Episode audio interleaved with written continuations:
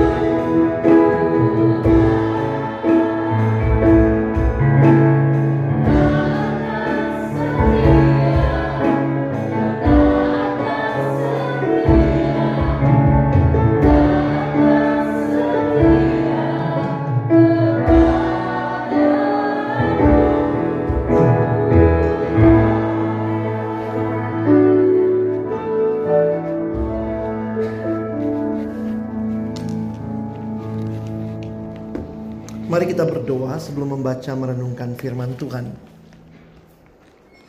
Bapa di dalam surga, kami bersyukur kepadamu untuk cinta kasih dan anugerahmu dalam hidup kami.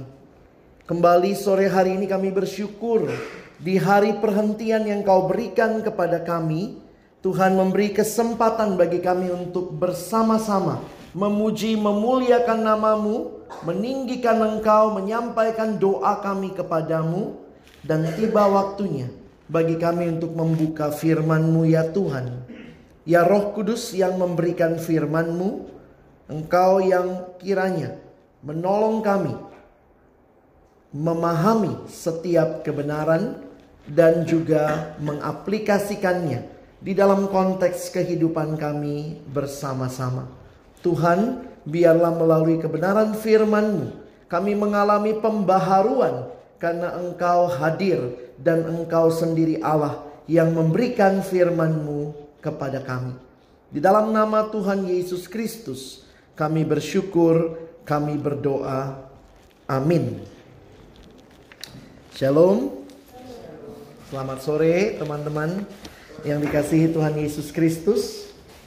Kita bersyukur kesempatan ini sama-sama kita boleh beribadah kepada Tuhan dan tema yang diberikan kepada kita juga jadi satu tema yang penting, yang menarik untuk sama-sama kita perhatikan. Saya menyiapkan satu slide buat kita. Jadi nanti saya berharap kita bisa mengikuti beberapa bagian yang ada dalam slide ini. Ketika merenungkan tema ini, saya coba mendekatinya dari pendekatan kitab suci. Maksudnya begini, bagaimana melihat keberagaman di dalam Alkitab apa sih yang muncul secara menarik tentang keberagaman. Sebelum nanti kita memikirkan aplikasi di dalam konteks kehidupan kita di bangsa ini yang juga cukup beragam. Nah, ada satu buku yang menarik yang ditulis oleh seorang hamba Tuhan bernama John Stott. Di dalam buku ini dia menggali karena ini adalah tafsiran dari kitab Kisah Para Rasul. X. Dia bicara tentang the spirit, the church, and the world. Kalau kitab kejadian di perjanjian lama menceritakan awal mula segala sesuatu, maka waktu mengerti kitab kejadian di dalam perjanjian baru ada kitab kisah rasul yang mencatat awalnya gereja. Dan karena itu kalau teman-teman mempelajari, John Stott pernah membuat seri khotbah dari empat kota yang ada ditulis di dalam kisah para rasul. Dia menggunakan istilah a tale of four cities. Ini John Stott sudah meninggal tahun 2011. Nah, di dalam bagian ini dia membahas empat kota utama yang dia kunjungi dalam perjalanan misinya yang kedua yaitu kota Filipi, Athena, Korintus dan Efesus. Kenapa kita bicara kota? Karena salah satu yang menarik keberagaman itu biasanya ada di kota-kota besar. Ya kalau di kampung kita ya semua saudara mungkin ya. Tapi begitu di kampus, begitu di gereja di ibu kota, rasanya kok orang dari berbagai suku ada di sana. Nah menarik sekali karena itu saya mengambil bagian ini. Secara khusus John Stott memberikan beberapa pemahaman tentang gereja di perkotaan. Dia mengatakan dengan semakin meningkatnya urbanisasi, maka kita perlu juga memikirkan bagaimana menjangkau kota dan menjangkaunya salah satu dengan mempertimbangkan keberagamannya. Seorang yang fokus pelayanan perkotaan namanya Timothy Keller menggunakan istilah ini.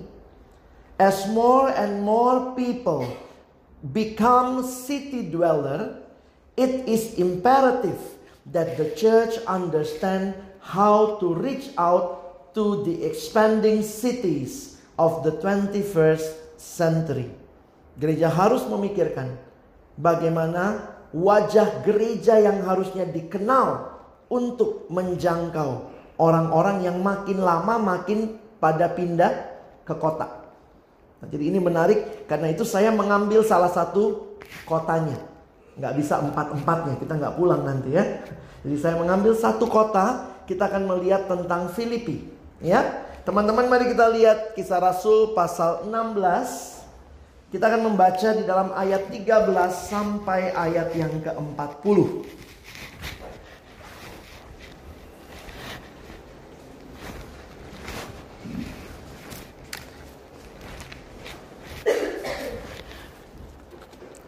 Kisah Rasul pasal yang ke-16 ayat 13 sampai ayat 40. Nah, sedikit review sebentar. Sebelum di pasal 16 ini Paulus ada di mana? Kalau teman-teman perhatikan di dalam pasal yang ke-16 ayat 6. Paulus dan timnya dikatakan mereka melintasi tanah Frigia dan tanah Galatia. Karena roh kudus mencegah mereka untuk memberitakan Injil di Asia. Wih roh kudus bisa mencegah penginjilan ya. Kenapa? Karena waktu itu yang namanya wilayah itu sebenarnya wilayahnya Rasul Petrus. Jadi Roh Kudus bekerjanya teratur ya. Nggak usah masuk ke situ. Kenapa? Sudah ada yang di situ. Siapa? Petrus. Kalau kalian mau lihat petanya, lihat ke depan sebentar ya. Jadi pasal yang ke-15 ada tulisan jawab kepada Antioquia. Kalau bawa Alkitab cetak kelihatan tuh. Jadi dari Antioquia mereka ke sini lalu melintasi tanah Frigia dan tanah Galatia. Jadi mereka lewat tengah sini karena Roh Kudus mencegah mereka memberitakan Injil di Asia. Pada waktu itu Asia bukan sekedar nama benua, Tetapi wilayah jajahan Romawi ini namanya provinsi Asia atau yang biasa dikenal dengan nama Asia Kecil, Asia Minor. Kenapa menariknya? Kalau teman-teman perhatikan, jadi ketika mereka pelayanan dari sini sampai di sini disuruh lewat. Kenapa ini sudah ada orang yang melayani? Yaitu ternyata kalau kita lihat di satu Petrus itu daerahnya Rasul Petrus. Jadi mereka nggak usah masuk ke situ. Sampai akhirnya mereka tiba di Troas. Nah dari situ lihat judulnya pasal 16 ayat 4. Apa judulnya? Paulus menyeberang ke Makedonia. Lihat ya, ini Troas, ini Makedonia. Oke. Jadi pelayanan di Makedonia dimulai oleh Allah melalui apa? Perhatikan kita baca ayat 6 sebentar ya. Mereka melintasi tanah Frigia, tanah Galatia karena Roh Kudus mencegah mereka untuk memberitakan Injil di Asia. Dan setibanya di Misia, mereka mencoba masuk daerah Bitinia, tetapi Roh Yesus tidak mengizinkan mereka. Jadi semua itu ini Misia, ini Bitinia. Pokoknya Tuhan mengarahkan, udahlah ini udah ada orangnya. Jadi mereka tuh stucknya di mana? Sampai di Troas. Perhatikan ayat yang ketujuh. Setibanya di Misia mereka mencoba daerah Bitinia tapi Roh Yesus tidak mengizinkan mereka. Setelah melintasi tanah, melintasi Misia, mereka sampai di Troas. Ini mau ke mana lagi? Udah laut. Ya. Lalu ternyata menarik sekali ayat yang ke-9. Pada malam harinya tampaklah oleh Paulus suatu penglihatan. Ada seorang Makedonia berdiri di situ dan berseru kepadanya menyeberanglah kemari dan tolonglah kami. Dari mana Paulus tahu itu orang Makedonia? Kan ini penglihatan, apa dia pakai papan? Aku Makedonia loh. Biasanya kita tahu itu orang apa dari apanya. Bahasanya. Mungkin dari mukanya. Mungkin dari bajunya. Misalnya kalau kan ini kalimat kutipan langsung ya. Kalau seandainya menyeberanglah kemari dan tolonglah kami. Udah tahu kita orang apa gitu ya. Nah, bayangkan Paulus itu sampai di sini. Jadi kalau teman-teman lihat Paulus tidak punya rencana pergi ke sini. Siapa yang buka pelayanan di Makedonia? Tuhan lewat penglihatan. Perhatikan ayat 10. Setelah Paulus melihat penglihatan itu, segeralah kami mencari kesempatan untuk berangkat ke Makedonia. Karena dari penglihatan itu kami menarik kesimpulan bahwa Allah telah memanggil kami untuk memberitakan Injil kepada orang-orang di di sana. Memang gereja bisa berencana, tapi Tuhan yang memimpin buka jalan. Sehingga kemudian mereka sudah mentok di sini masa memberitain Injil sama ikan-ikan. Tuhan pimpin mereka sampai ke Makedonia. Kota Filipi itu ada di Makedonia. Jadi memang kalau belajar kisah Rasul mesti ikutin petanya ya. Dari Troas mereka berlayar ke Coba lihat ayat yang ke 11. Lalu kami bertolak dari Troas dan langsung berlayar ke Samotrake. Troas, Samotrake, ini pulau kecil. Lalu dan keesokan harinya tibalah di Neapolis. Itu sudah daratannya Makedonia. Kalau baca begitu ada sense apa? Kita nggak sense apa-apa karena kita bukan pelaut. Tapi dalam tafsiran dikasih tahu dari Troas ke Makedonia atau dari Samotrake pun ke Neapolis itu nggak mungkin cuma satu hari. Atau biasanya tidak tidak biasanya satu hari. Biasanya dua sampai tiga hari.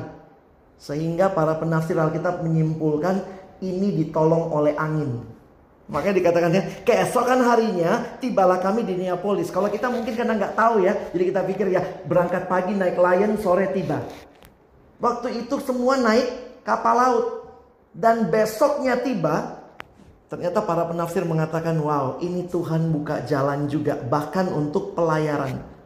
Jadi kalau kita simpulkan sederhana, siapa yang memulai jemaat di Filipi? Bukan planning Paulus tapi Allah yang membuka jemaat di situ. Nah, kenapa saya ambil Filipi? Karena di Filipi itu jemaatnya punya keberagaman. Ya, sekarang kita lihat Paulus di Filipi ya. Yuk teman-teman, kita baca bergantian. Ya, Kalau kalian bawa Alkitab cetak sih ya, coba kita bergantian membacanya. Maksudnya bisa kelihatan gitu ya. Itu sebenarnya dua perikop kita satukan. Ayatnya panjang sampai 40. Kita baca untuk mengerti ya, bukan untuk balap-balapan. Pria baca ayat 13. Wanita baca ayat 14. Gantian sampai 40 ya. Oke, bisa ya pria mulai duluan karena kami dicipta lebih dulu. Nanti bagian dosa wanita duluan. Oke, pria ya. Satu dua ya. Pada hari sabat kami keluar ke pintu gerbang kota. Kami menyusur tepi sungai dan menemukan tempat sembahyang Yahudi yang sudah kami duga ada di situ. Setelah duduk, kami berbicara dengan perempuan-perempuan yang ada berkumpul di situ.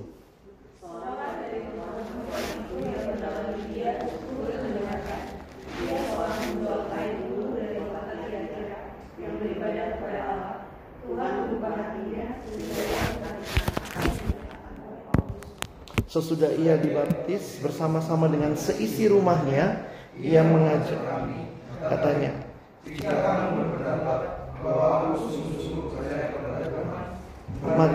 menumpang di rumahku. Ia mendesak sampai kami menerimanya.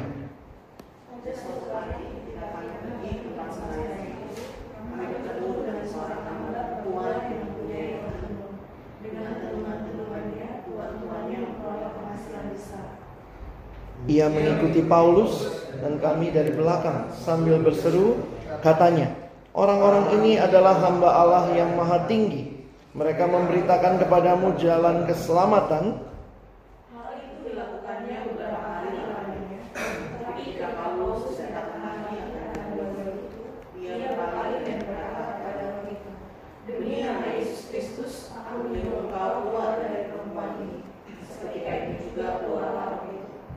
Ketika tuan-tuan perempuan itu melihat bahwa harapan mereka akan mendapat penghasilan lenyap, mereka menangkap Paulus dan Silas lalu menyeret mereka ke pasar untuk menghadap penguasa.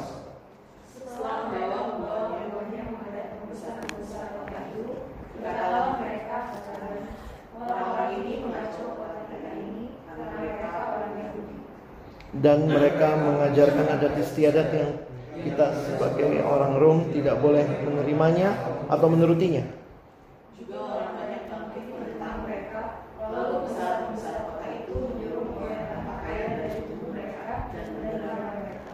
Setelah mereka berkali-kali didera, mereka dilemparkan ke dalam penjara. Kepala penjara diperintahkan untuk menjaga mereka dengan sungguh-sungguh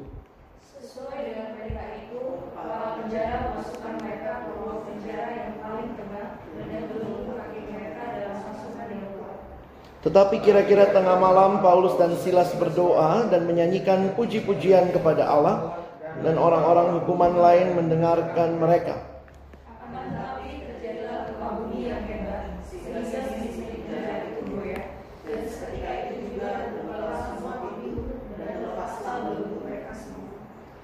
Ketika kepala penjara itu terjaga dari tidurnya dan melihat pintu-pintu penjara terbuka, ia menghunus pedangnya hendak membunuh diri. Karena ia menyangka bahwa orang-orang hukuman itu telah melarikan diri. Tetapi Paulus berseru dengan suara nyaring Jangan celakakan dirimu, sebab kami semuanya masih ada di sini. Kepala penjara itu menyuruh membawa sulu, lalu berlari masuk dan dengan gemetar tersungkurlah ia di depan Paulus dan Silas.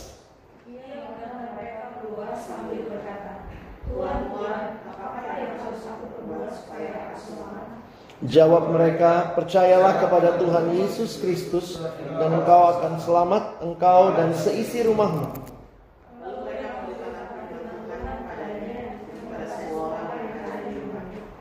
Pada jam itu juga kepala penjara itu membawa mereka dan membasuh bilur mereka. Seketika itu juga ia dan keluarganya memberi diri dibaptis.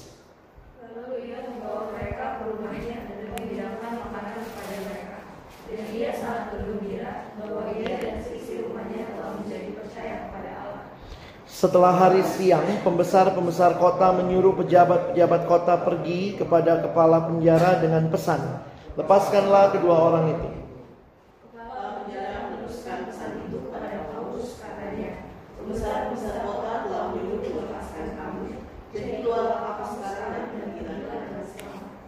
Tapi Paulus berkata kepada orang-orang itu, tanpa diadili, mereka telah mendera kami warga warga negara di muka umum, lalu melemparkan kami ke dalam penjara. Sekarang mereka mau mengeluarkan kami dengan diam-diam. Tidak mungkin demikian. Biarlah mereka datang sendiri dan membawa kami keluar.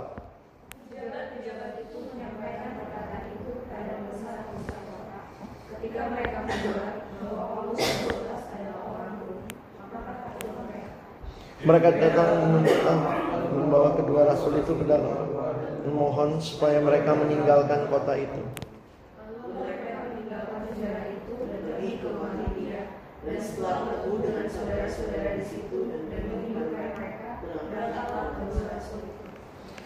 Menarik sekali untuk memperhatikan bagaimana ada cerita permulaan gereja di Filipi. Kalau teman-teman melihat gereja di Filipi, kira-kira dari ayat yang ke-13 sampai ayat yang ke-40, siapa aja anggota pertama gereja Filipi? Ayat 14 siapa? Li Lydia. Ayat 16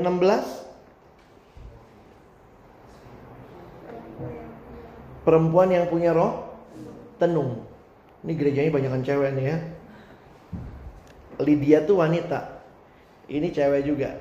Lalu siapa lagi anggota gereja pertamanya?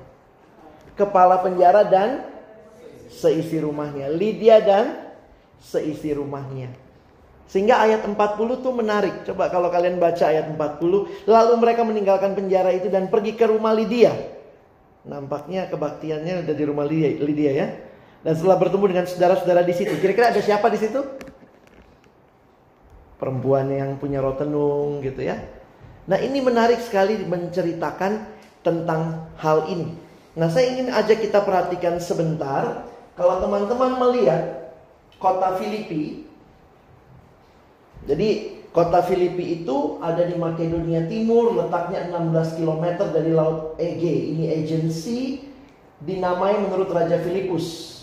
Dan kota ini, ini sedikit tentang kotanya. Pada masa Paulus, Filipi adalah sebuah kota Romawi dan ada pangkalan militer yang terkenal. Jadi saya boleh membayangkan, jangan pikir Filipi zaman itu mah kuno banget gitu ya. Tapi itu juga kota, selalu kota kalau dekat sama pelabuhan itu biasanya rame. Ya, dan itu kota orang Romawi. Dan menurut uh, penggalian sejarah, banyak orang-orang yang pensiunan pegawai Romawi itu tinggalnya di tinggalnya di kota Filipi. Nah, bagaimana gereja di Filipi? Gereja di Filipi didirikan oleh Paulus dan teman sekerjanya. Ada Silas, Timotius, Lukas dalam perjalanan misi yang kedua sebagai tanggapan atas penglihatan yang mereka lihat di Troas atau Paulus lihat Paulus share. Lalu perhatikan, ada satu ikatan persahabatan yang sangat dekat antara Paulus dan jemaat Filipi. Ini salah satu jemaat yang katanya tidak terlalu kaya, tapi mereka mendukung pelayanan Paulus. Bahkan mereka memberi bantuan kepada orang Kristen yang kekurangan di Yerusalem. Nah, Teman-teman, apa yang saya ingin kita perhatikan? Coba kita lihat tiga tokoh yang muncul ya. Pertama, Lydia. Saya nggak ketemu foto aslinya. Lalu kemudian hamba perempuan. Lalu kemudian kepala penjara. Dari latar belakang ini kalian bisa membayangkan seperti apa gereja menyikapi keberagaman. Oke. Yang pertama, Lydia itu orang apa teman-teman? Coba lihat lagi kalimatnya tadi. Ayat 14. Penjual kain ungu dari kota Tiatira. Sayang ya, Tiatira itu ada di daerah sini gitu ya. Saya nggak nggak ada yang ada tulisan Tiatiranya ya. Jadi Tiatira itu bukan Makedonia. Dia dari wilayah sini ya dari Asia, kira-kira begitu. Jadi kalau teman-teman melihat, ini kita coba dulu nih. Apa saja Lydia secara ras. Lydia itu orang Asia, Asiatik imigran. Memang biasanya yang imigran lebih kaya ya. Coba yang lihat yang jualan bakso di kampungmu siapa? Katanya dia yang bercanda gitu ya. Orang daerah jual tanah biar bisa beli bakso. Pendatang jual bakso biar bisa beli tanah. Maka tanahnya pindah. Lydia Asiatik imigran. Hamba perempuan, kira-kira kalau hamba dia orang mana? Kemungkinan sih lokal ya, namanya juga hamba, nggak mungkin terlalu jauh perginya. Sehingga ini secara kita bisa lihat dia pasti orang Makedonia, Makedonian lokal. Ini orang apa? Kepala penjara. Orang Romawi. Orang Romawi dan ini sudah menggambarkan ras yang berbeda. Tuhan yang buka gereja di Filipi.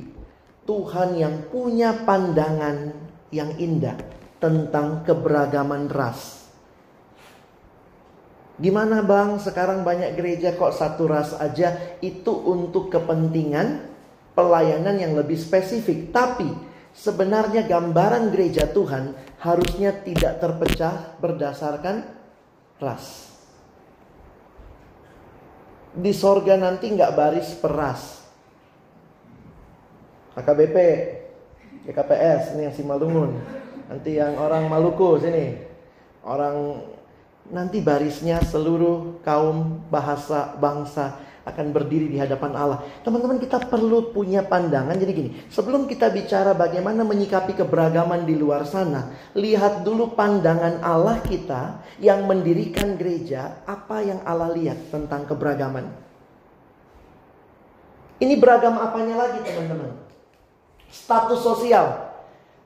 Lydia, kaya atau miskin nih? Penjual kain ungu. Kain ungu waktu itu yang paling mahal. Dia seorang yang nampaknya kaya, rumahnya dipakai kebaktian. Pasti gede ya, bukan kos-kosan. Jangan sombong undang orang ke kosannya. Itu poinnya maksudnya dia dari golongan atas. Hamba perempuan, hartanya apa? Nggak ada kali ya. Ini golongan miskin, golongan bawah. Kepala penjara, Kemungkinan dari penggalian sejarah orang jadi kepala penjara biasanya karena sudah nggak aktif lagi. Kemungkinan dia pensiunan. Menengah ke bawah. Bagaimana pandangan Allah tentang keberagaman status sosial? Kalau gereja isinya cuma orang kaya, kita nggak ngerti gereja. Kita nggak, kita tanda kutip ya, gagal jadi gereja yang mencerminkan keberagaman. Kadang-kadang waktu bicara keberagaman jangan cuma bicara status sosial. Jangan cuma bicara ras, tapi semuanya ini terkait di dalamnya. Ada keberagaman apa lagi? Ada keberagaman kebutuhan. Orang seperti Lydia bisa jualan, bisa jadi imigran, kemungkinan pikirannya lebih terbuka. Kalau John Stott bilang Lydia ini nampaknya kebutuhannya intelektual.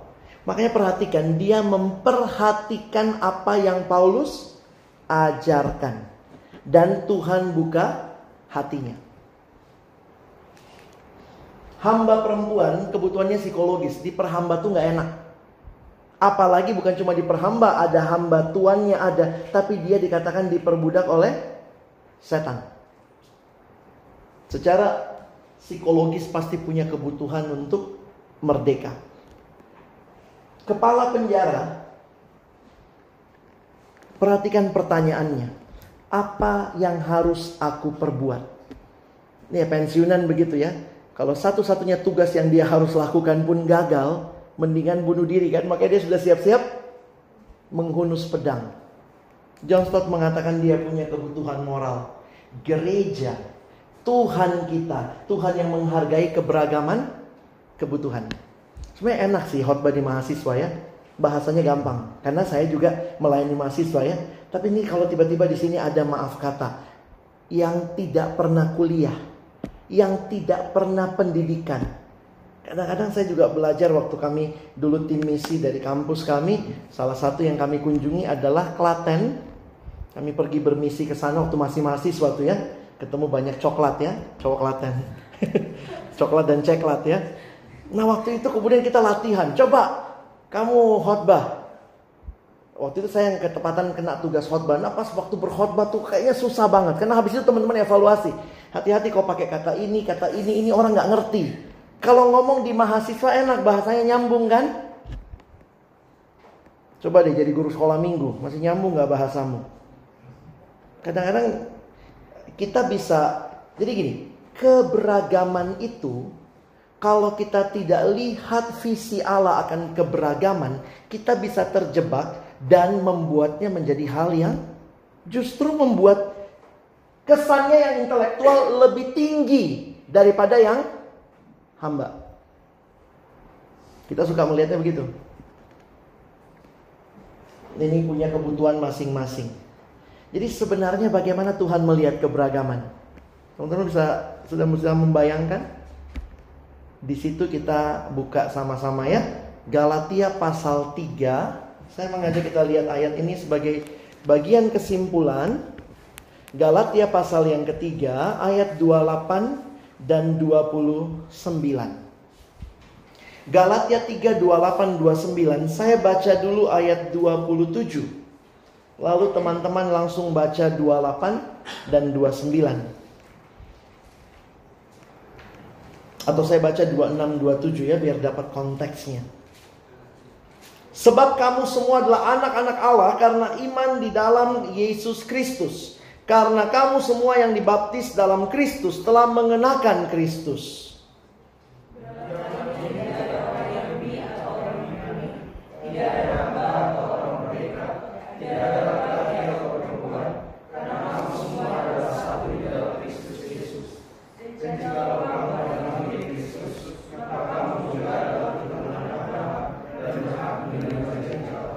Nah, mengertilah visi Allah tentang keberagaman.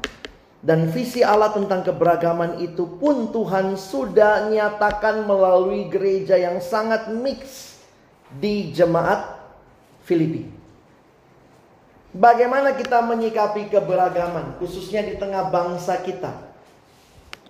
Apalagi sekarang ini kayaknya orang menjadikan politik identitas itu jadi sesuatu yang sangat kuat keberagaman justru dibuat sebagai hal yang memisah-misahkan orang. Dan lebih ngerinya lagi bahwa ketika kita melihat diri kita, bisa jadi kita melihat karena budaya yang saya miliki, karena status sosial yang saya miliki, saya lebih baik dari orang lain. Indonesia banyak keberagaman. Keberagaman yang kayak tadi ras, kebutuhan, bahkan juga tadi berkaitan dengan uh, ini ya, status. Ini belum lagi bicara, kita lagi nggak mempermasalahkan pria wanita ya. Tapi coba perhatikan baik-baik begini teman-teman. Pertanyaan saya, apakah Injil, firman Tuhan telah menolong kita memberikan lensa yang baru bagi kita untuk memandang perbedaan-perbedaan itu. Jangan takut sama perbedaan. Kenapa? Karena Tuhan yang memberikan perbedaan itu. Tetapi di dalam perbedaan itu ada potensi kesatuan. Dan saya lihat kalau kita bicara secara Allah Tritunggal, justru Allah Tritunggal yang kita jadikan dasar pengakuan iman kita, itu menunjukkan satu dalam keberagaman. Keberagaman di dalam satu. Pengakuan iman rasuli intinya apa sih? Aku percaya kepada Allah, Bapa yang Maha Kuasa, aku percaya kepada Yesus Kristus, aku percaya kepada Roh Kudus. Kita punya satu Allah, tiga pribadi. Jangan dibalik ya, itu pernyataan teologis. Kita bukan punya tiga Allah. Satu Allah dalam tiga pribadi. Itu justru menunjukkan kepada kita Allah kita adalah Allah yang cinta keberagaman dan Allah yang memberikan keberagaman itu. Kenapa keberagaman menjadi hal yang memisahkan kita? Itu hanya karena dosa. Allah menciptakan laki-laki dan perempuan. Mana yang lebih tinggi? Kadang-kadang karena budaya, apalagi budaya yang dicemari dosa, merasa pria lebih tinggi. Jadi teman saya bikin kuesioner ya. Coba kalau kalian dikasih kuesioner itu ya, coba diisi. Pertanyaannya begini, apakah kita itu lebih dipengaruhi adat, budaya, cara pandang dunia atau Alkitab? Dia nanyanya begitu. Apakah saudara setuju pria lebih tinggi dari wanita? Itu banyak orang sudah Kristen jawabnya masih iya. Sedih kan? Apakah menurut Anda, ini pertanyaan kedua, apakah menurut Anda menikah dengan satu suku lebih baik Orang udah Kristen lama, jawabnya apa? Iya, lebih baik. Poin saya, saya tidak, saya tidak, tidak masalah orang menikah dengan satu suku. Tapi kalau ternyata pengertian kita masih dikendalikan oleh itu bukan firman Tuhan. Dengan kita mengatakan satu suku lebih baik, berarti suku lain tidak tidak baik. Berarti kita secara tidak langsung menolak keberagaman yang Tuhan ciptakan. Itu inherit loh. Tapi papa saya gitu, kalau nggak sama orang Batak jangan kawin. Loh, sementara kuliah di Ukrida, banyak Chinese juga. Aku jatuh cinta sama Koko. Oh nggak bisa. Aku cari yang bukan Koko. Jadi hati-hati, kita rajin ke gereja, rajin ibadah, tapi ternyata cara pandang tentang keberagaman lebih banyak dibentuk oleh lingkungan ketimbang oleh firman Tuhan. Jadi waktu teman saya kasih data-datanya, Kak Alex lihat nih, orang sudah dibina di, di, di pelayanan sekian lama, ternyata masih memandang dirinya lebih baik, sukunya lebih baik, cara hidupnya lebih baik dari orang lain. Memang itu stereotyping kadang-kadang ya. Begitu bilang Chinese, apa gayanya? Kaya. Kalau nggak nggak tahu juga ada Chinese yang miskin. Batak kasar. Itu stereotyping. Begitulah Jawa lambat. Itu kenapa? Kita dibesarkan dalam budaya jadi begitu kita ketemu teman walaupun sudah dalam Kristus masih bayangannya apa? Hmm, ini sukunya, hmm, ini kayaknya dia gini deh. Manado pesta, Ambon dansa, Papua nggak pakai baju. Jadi cara pandang kita tidak dibentuk oleh Alkitab, dibentuk oleh sudut pandang dunia. Dan bayangkan itu yang dipakai memecah belah kita di dalam kesatuan sekarang, khususnya jelang-jelang pemilu ini. Ya, saya nggak mau masuk ke situ lah ya. Tapi poinnya adalah begini. Ada nggak? Ada nggak kita yang pernah pesan sama Tuhan? Saya minta dong jadi orang Batak. Ada yang pernah pesan duluan? Untuk hal yang tidak saudara dan saya pesan, itu berarti ada rencana Tuhan di dalamnya. Kadang-kadang kita nggak bisa nerima juga. Kenapa saya laki? Kenapa saya perempuan? Pernah dengar serenity prayer? Ini ya, saya senang. Serenity prayer dia bilang gini, God grant me the serenity, maksudnya kebijakan to accept the things I cannot change. Di dalam satu training yang saya ikuti dia mengatakan ada 10 hal yang tidak bisa saudara dan saya ubah. Itu sudah begitu dikasihnya. Ada yang pernah pesan sukunya? Enggak. Tuhan yang ngasih. Berarti mesti diterima. Accept the things I cannot change, courage to change the thing I can, and wisdom to know the difference. Apalagi yang nggak bisa kita ubah? Logika sederhananya yang dilahirkan jenis kelamin tuh nggak bisa diubah. Maksudnya gini, uh, ya kan bisa sekarang operasi kelamin itu karena nggak terima. Tapi kan itu istilahnya kita nggak pernah mesen ya, saya cowok dong. Yang ketiga, kamu nggak bisa pesan golongan darah. Yang keempat, kamu nggak bisa pesan urutan lahir. Kenapa dia abang? Kenapa saya adik? Yang kesel gitu. Jadi untuk hal yang tidak bisa diubah, bagian kita terima kamu doa syafaat siang malam berdoa untuk hal yang tidak bisa diubah, tetap tidak berubah. Benar nggak? Tuhan saya mau jadi cewek, doa doa doa, puasa dua tahun begitu, amin eh masih cowok. Itu maksudnya. Jadi jangan mem, jangan mencobai Tuhan. Tapi hal-hal yang bisa diubah nih kadang-kadang kita gilanya begitu. Yang bisa diubah kita nggak mau ngubah. Apa misalnya? Gua memang pemarah, mau apa? Nggak bisa diubah. Itu bisa. Yang nggak bisa diubah laki perempuan. Fisik. Kamu mau minta Britney Spears, kamu cuma dapat sepirnya doang gitu ya.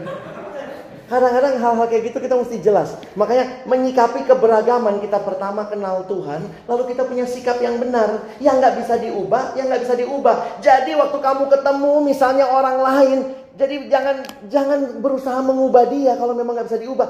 Dia tidak minta kan lahir sebagai orang itu, suku itu. Tanya sama Tuhan, kenapa dia Batak? Coba kalau dia Manado langsung kawin kami. Loh, ini nah sering kali pandangan-pandangan kita sangat terbatas. Ada dua pelajaran yang bisa kita dapat dari visi Tuhan tentang kesatuan untuk diterapkan pada masa kini.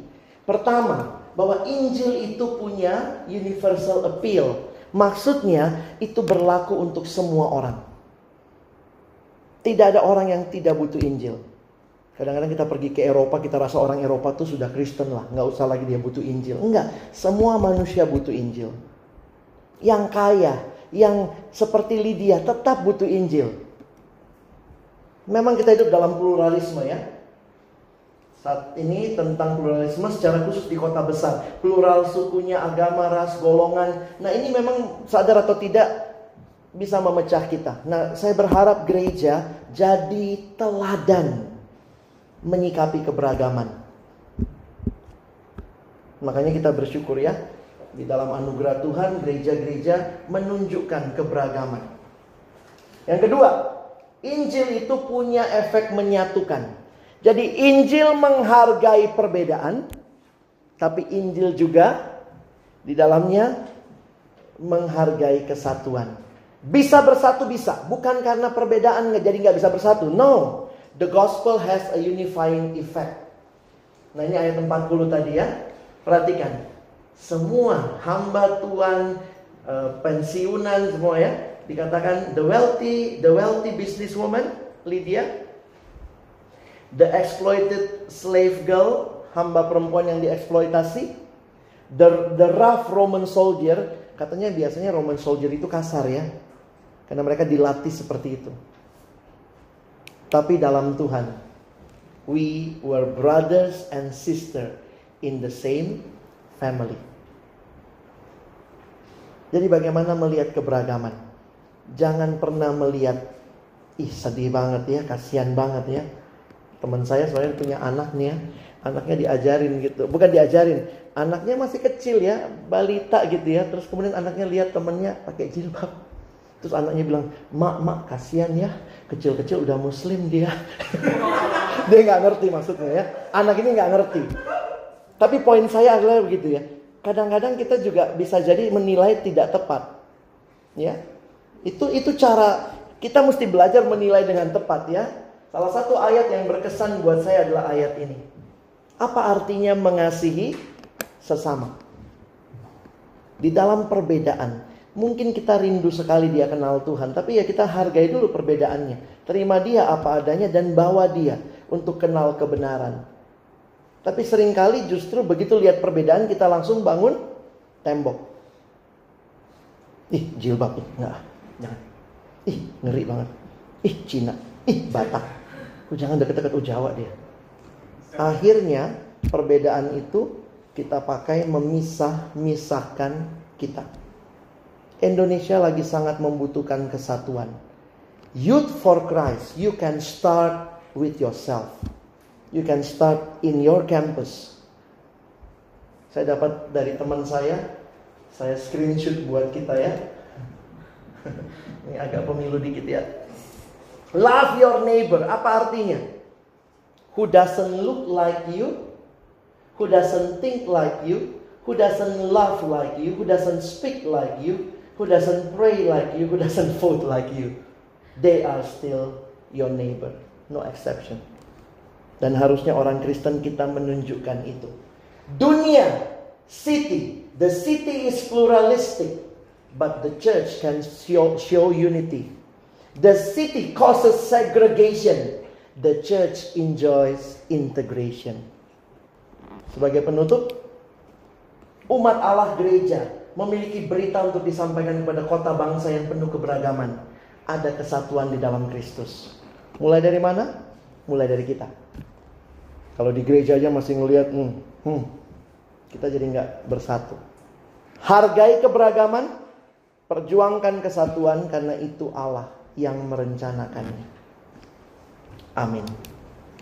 Mari kita berdoa.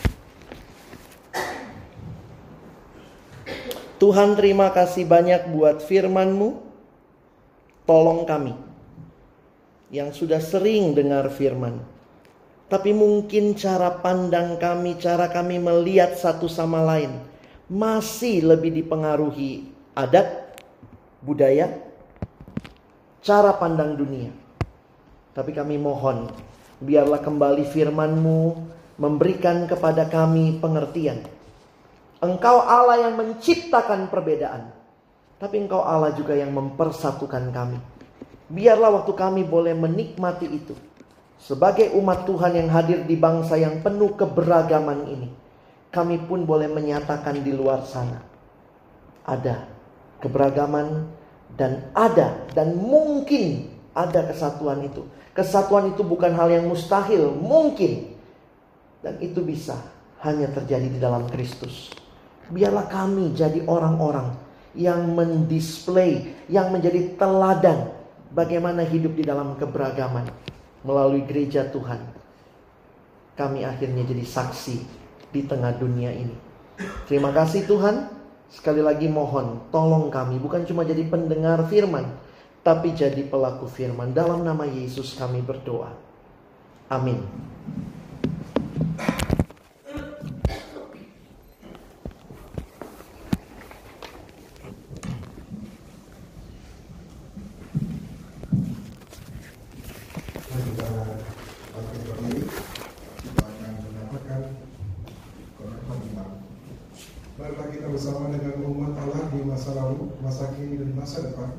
Mengingat pengakuan pada baptisan menurut pengakuan iman Rasul demikian.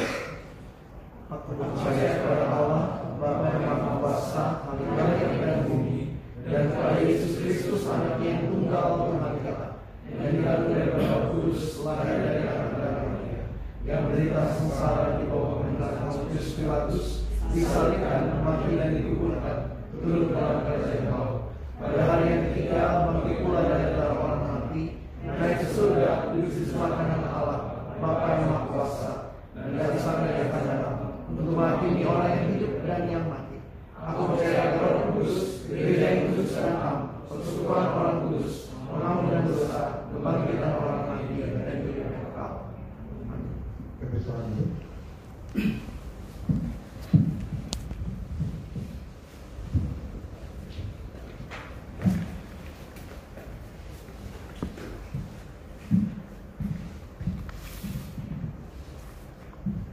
Shalom semuanya. Shalom.